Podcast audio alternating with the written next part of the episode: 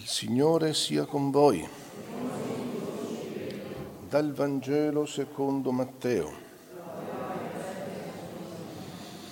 In quel tempo Gesù disse ai suoi discepoli, avete inteso che fu detto occhio per occhio e dente per dente, ma io vi dico di non opporvi al malvagio, anzi, se uno ti dà uno schiaffo sulla guancia destra, tu porgigli anche l'altra e a chi vuole portarti in tribunale e toglierti la tunica, tu lascia anche il mantello.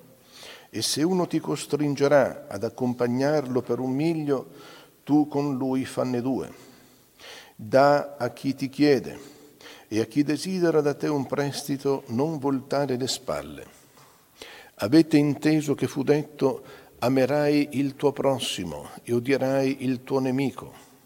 Ma io vi dico amate i vostri nemici e pregate per quelli che vi perseguitano, affinché siate figli del Padre vostro che è nei cieli.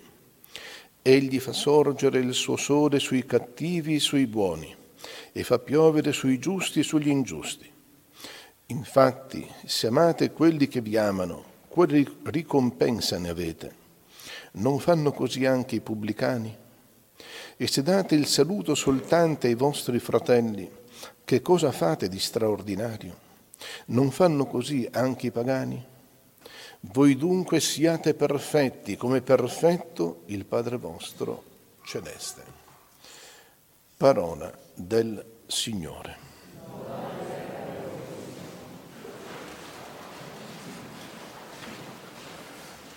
Sia lodato Gesù Cristo. Continua il discorso della montagna dove il Signore indica la via da seguire per entrare nel regno dei cieli. Aveva elencato le otto beatitudini ed ora quasi applicando ai casi concreti ci insegna come comportarci nelle varie vicissitudini della nostra esistenza. Il linguaggio, ancora una volta, è iperbolico a volte, è quasi paradossale e per questo deve essere oggetto di riflessione, di meditazione e di una intelligenza più profonda che va al di là della semplice espressione letterale. Il criterio per comprendere questo linguaggio profetico del Signore ce lo dà San Paolo nella lettera ai Corinzi, il quale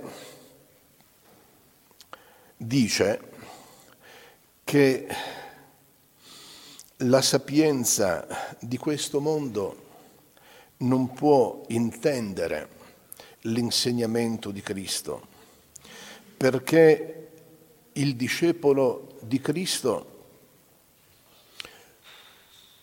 abbraccia il mistero della croce. Scandalo per i giudei, stoltezza per i pagani. Ma per noi che crediamo il mistero di Gesù crocifisso e di Maria trafitta dalla spada è il mistero che ci illumina il cammino, il mistero che dà senso a questa sapienza così controcorrente, così contraria rispetto alla prudenza di questo mondo, alla prudenza carnale. Ed è alla luce del mistero della croce di Cristo, di questo amore crocifisso, di questo amore che raggiunge la sua perfezione attraverso il dolore e la sofferenza, che noi abbiamo la possibilità di amare i nostri nemici, perché se davvero crediamo e viviamo nel mistero di Cristo crocifisso e risorto, i nemici che ci perseguitano, che ci offendono, che ci fanno del male, diventano nella prospettiva di Cristo crocifisso i nostri benefattori. Ma dobbiamo essere santi, cari fratelli, ed è quello che dice Mosè, anzi che dice Dio a Mosè, siate santi perché io sono santo. Questo linguaggio del Signore è un linguaggio per i santi, non è un linguaggio per cristiani tiepidi, è per cristiani fervorosi. È soltanto nel fervore della carità che noi intendiamo questa sapienza così contraria rispetto al senso comune che guida gli uomini di questo mondo. Ma nella misura in cui noi la pratichiamo, troveremo in essa la vera libertà dei figli di Dio, troveremo in essa la luce che rischiara le tenebre della nostra vita, troveremo quell'anticipo di felicità che pienamente speriamo di godere in paradiso. Occhio per occhio, dente per dente, questa è la legge del taglione che vigeva in tutto l'Antico Testamento e che continua a vigere in fondo nella società civile. Se commetti un delitto devi pagarla in modo proporzionato. Questa è la legge che vige ancora nell'ebraismo, questa è la legge che vige ancora nell'Islam, questa è la legge di natura che Gesù è venuto a perfezionare a motivo della sua infinita misericordia. E siccome noi siamo i figli della misericordia di Dio, con la nostra vita, con le nostre parole, con le nostre scelte dobbiamo, dobbiamo glorificare Dio proprio sotto questo attributo straordinario, che è l'attributo più eccellente, la sua misericordia. Siate misericordiosi, beati misericordiosi, perché troveranno misericordia. Beati miti, perché erediteranno la terra. Beati gli operatori di pace, perché saranno chiamati figli di Dio. Beati perseguitati, perché di essi è il regno dei cieli. Notate bene questo verbo al presente.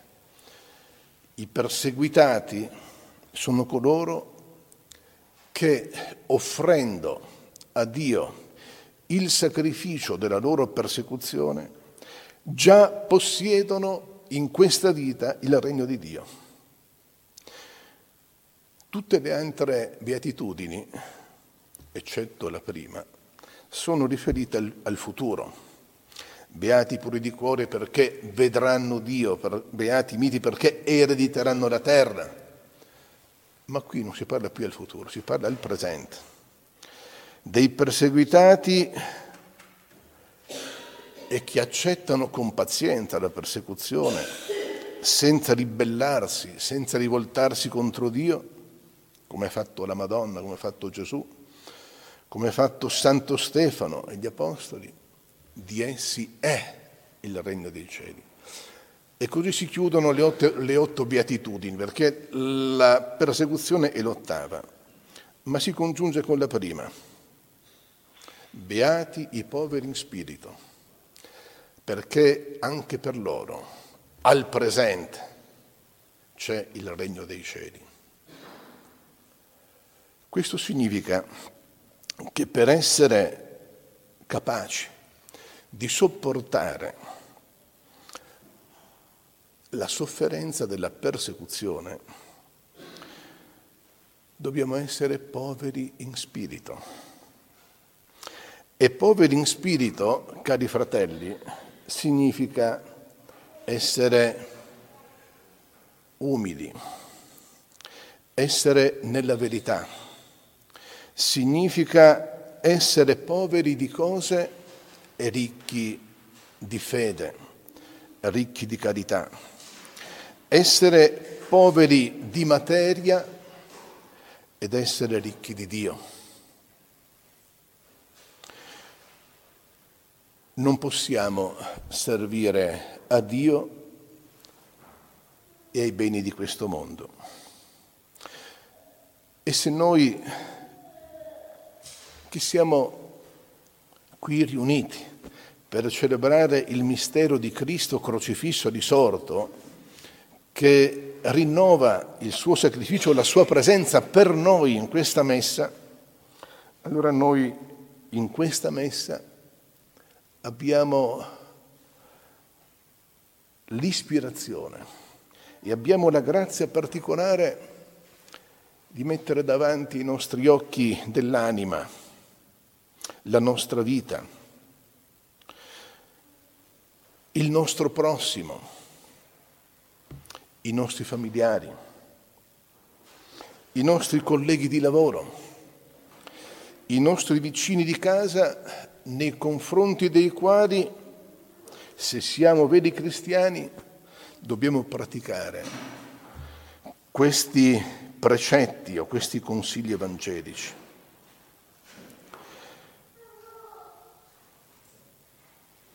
Ben inteso, cari fratelli, che in questa pagina evangelica il Signore non vuole spingerci ad un pacifismo stolto ed imprudente. Il cristiano è pacifico, è portatore di pace, ma non è un ideologo del pacifismo tipo disarmo unilaterale senza se e senza ma.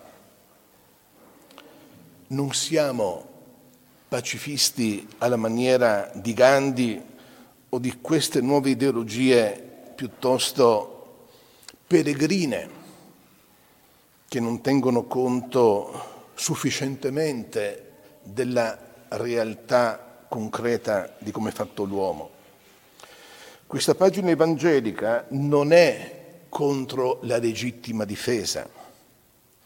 In fondo abbiamo il diritto e a volte il dovere di difenderci dalle ingiustizie. A volte, ripeto, non solo il diritto, del quale potremmo anche rinunciare, ma a volte abbiamo il dovere di difenderci e di difendere chi ci sono affidati dalle ingiustizie, dalle grassazioni, dalle aggressioni. Gesù non ha condannato il servizio militare, anzi avuto parole di grande elogio per la fede del centurione. Neanche in Israele ho trovato una fede così grande.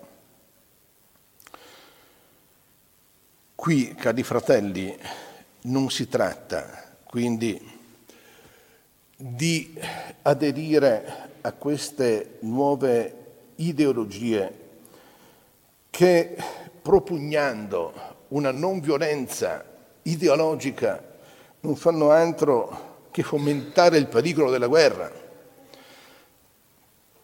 Perché come diceva il proverbio latino, in qualche misura vale la pena di ricordarlo, si vis pacem parabellum, cioè il disarmo unilaterale, non è nient'altro che istigare il più forte all'ingiustizia contro di te. Non si tratta di tutto questo. Si tratta di capire che la vera giustizia non è di questo mondo. Noi non siamo i giustizieri di Dio, siamo i testimoni della sua misericordia, della sua bontà e fino a quando è possibile e, e fino a quando dà gloria a Dio, dobbiamo anche saper rinunciare a qualcuno dei nostri diritti pur di far trionfare tra di noi, nelle nostre comunità, nelle nostre famiglie, nella nostra società, far trionfare la pace e l'amore di Dio. Non opporvi al malvagio. Se uno ti dà uno schiaffo sulla guancia destra, tu porgigli anche l'altra. Se non hai il dovere di difenderti e di difendere coloro che ti sono affidati. Parlo delle autorità civili, le quali, secondo San Paolo, nel capitolo 13 della lettera ai Romani, dice che sono al servizio di Dio per punire i malfattori. E lo stesso dice San Pietro nella sua prima lettera cattolica, dice che l'autorità civile, militare, giudiziaria è al servizio di Dio per punire i malfattori criminali e per premiare i giusti, è al servizio di Dio. Ma se il discorso riguarda soltanto il tuo amor proprio ferito da questo schiaffo, se la situazione nella quale ti trovi pregiudica soltanto il tuo amor proprio. Bene, il Signore ti chiede di rinunciare alla vendetta, di rinunciare a quella soddisfazione di vedere umiliato il tuo nemico. Perché? Perché ci penserà Dio. Perché Dio non è solo misericordioso, ma anche giusto. E se colui che ti perseguita non si converte, finirà anche lui davanti al giudizio di Dio. Ma tu, caro fratello e cara sorella, di fronte alle ingiustizie perpetrate nei tuoi confronti, ricordati che il primo dispiacere che tu, che tu devi provare non è perché offendono te, ma perché stanno offendendo Dio. E allora tu, ancora prima di appropriarti del diritto della legittima difesa, devi appellarti alla giustizia e alla misericordia di Dio. Innanzitutto alla misericordia di Dio. Sapete perché? Perché di, fra, di fronte ad un atteggiamento di resistenza passiva, che è proprio del cristiano e del martire, molto spesso il malvagio si converte. E questo lo raccontano anche le cronache dei, dei, primi, dei primi, missionari gesuiti in Giappone nel 1500, sono, con, sono arrivati con San Francesco Saverio. Ebbene sapete che i giapponesi hanno proprio il culto dell'orgoglio, noi samurai, gente insomma fiera, gente piena di, di, di, di forza morale e di una specie di dignità eh, che, che rasenta un po' l'orgoglio, la superbia. Ebbene,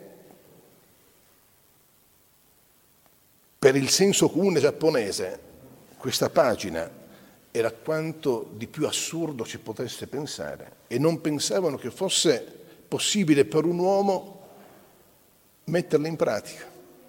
E allora quando questi missionari predicavano il perdono, la misericordia, la gente che sentiva ad un certo punto dice, li, li, ha, li ha voluti messa, mettere alla prova, li hanno coperti di schiaffi e di sputi. Al vedere che non hanno risposto alla spirale di violenza, si sono convertiti tutti. Ecco perché non dobbiamo opporci al maligno, perché attraverso la nostra testimonianza di pazienza, di sopportazione, dobbiamo far capire che in noi c'è una forza divina che ci sostiene e ci trattiene dal rendere pan per focaccia, dal rendere male per male, di spezzare la spirale di violenza che tante volte porta ai delitti, quante volte anche per la strada, quante volte succede magari una disattenzione e subito volano le offese, le imprecazioni, le parolacce. Che dobbiamo fare? Rispondiamo con la stessa moneta? Sarebbe una pazzia, cari fratelli. Accettiamo di buon grado e pensiamo, beh, in fondo, considerando i miei peccati davanti a Dio, meriterei delle offese ancora, ancora più gravi di queste e offrire al Signore anche questa pugnalata all'amor proprio, pur di salvare il fratello, pur di placare l'ira del fratello, pur di spezzare questa spirale di violenza che se trova corrispondenza arriva agli eccessi più inimmaginabili.